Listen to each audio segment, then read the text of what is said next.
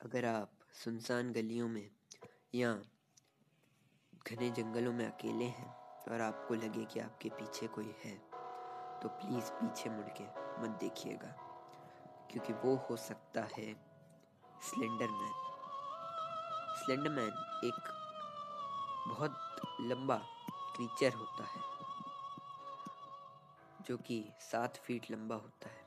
उसका चेहरा पूरा सफ़ेद होता है। और और वो एक सूट पहने रखता है। उसके पीठ में से टेंटिकल्स निकलते हैं।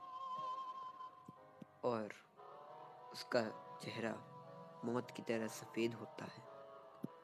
अगर आप घने जंगलों में पोस्टर्स लगे हुए देखें, जिन पर अजीब अजीब सी ड्राइंग बनी हो पेड़ों के ऊपर, और अगर आपने उन्हें निकाला तो स्लेंडर मैन पीछे से आपके, आप पे वार करके आपको मार डालेगा।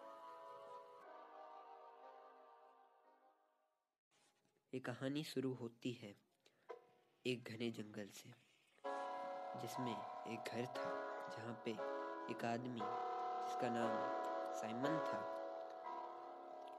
और वो अपनी बीवी एंजलिन और अपनी बेटी सेंडरीना के साथ रहता है। वो उसकी बेटी के साथ हमेशा घने जंगल में लकड़ियाँ ढूँढने जाता था और उसकी बीवी घर पे खाना पकाती थी। एक दिन ऐसे ही उसकी बेटी और साइमन जा रहे होते हैं। घने जंगल में लकड़ियाँ ढूँढने। लेकिन एंजेलिन अपनी बेटी सिलेंडरीना को घर पे बुलाती है और सिलेंडरीना भागती हुई जंगल से घर की तरफ़ जाती है।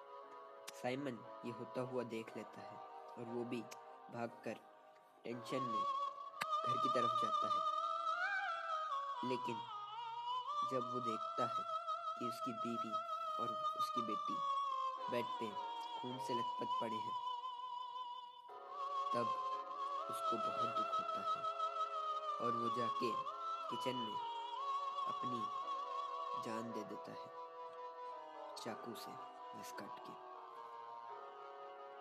जब सिलेंड्रीना और एंजेलिन उठती हैं, तब वो बोलती हैं कि हम तो मज़ाक कर रहे थे। लेकिन जैसे ही वो किचन में जाके देखती हैं, साइमन अब दुनिया में नहीं रहा। तब वो दोनों मदद के लिए निकल पड़ती हैं। लेकिन जब उन्हें मदद के लिए कोई नहीं मिलता, तब वो घर निराश होकर वापस आती हैं। और साइमन की लाश उठ खड़ी होती है और उनको नर्क लेकर जाती है। नर्क जाके उन्हें पता चलता है कि स्लेंडरीना और एंजेलिन को उसी घर के तहखाने के अंदर हमेशा के लिए रहना पड़ेगा और स्लेंडर मैन हमेशा जंगलों में भटकता रहेगा। साइमन ही स्लेंडर मैन है और वो ड्राइंग्स जो वो पेड़ों पे ऊपर लगा के रखता है, वो सिलेंडरीना ने खुद बनाई थी। और अगर आप उन्हें निकालें तो आपको मालूम है कि आपके साथ क्या होगा। शुक्रिया।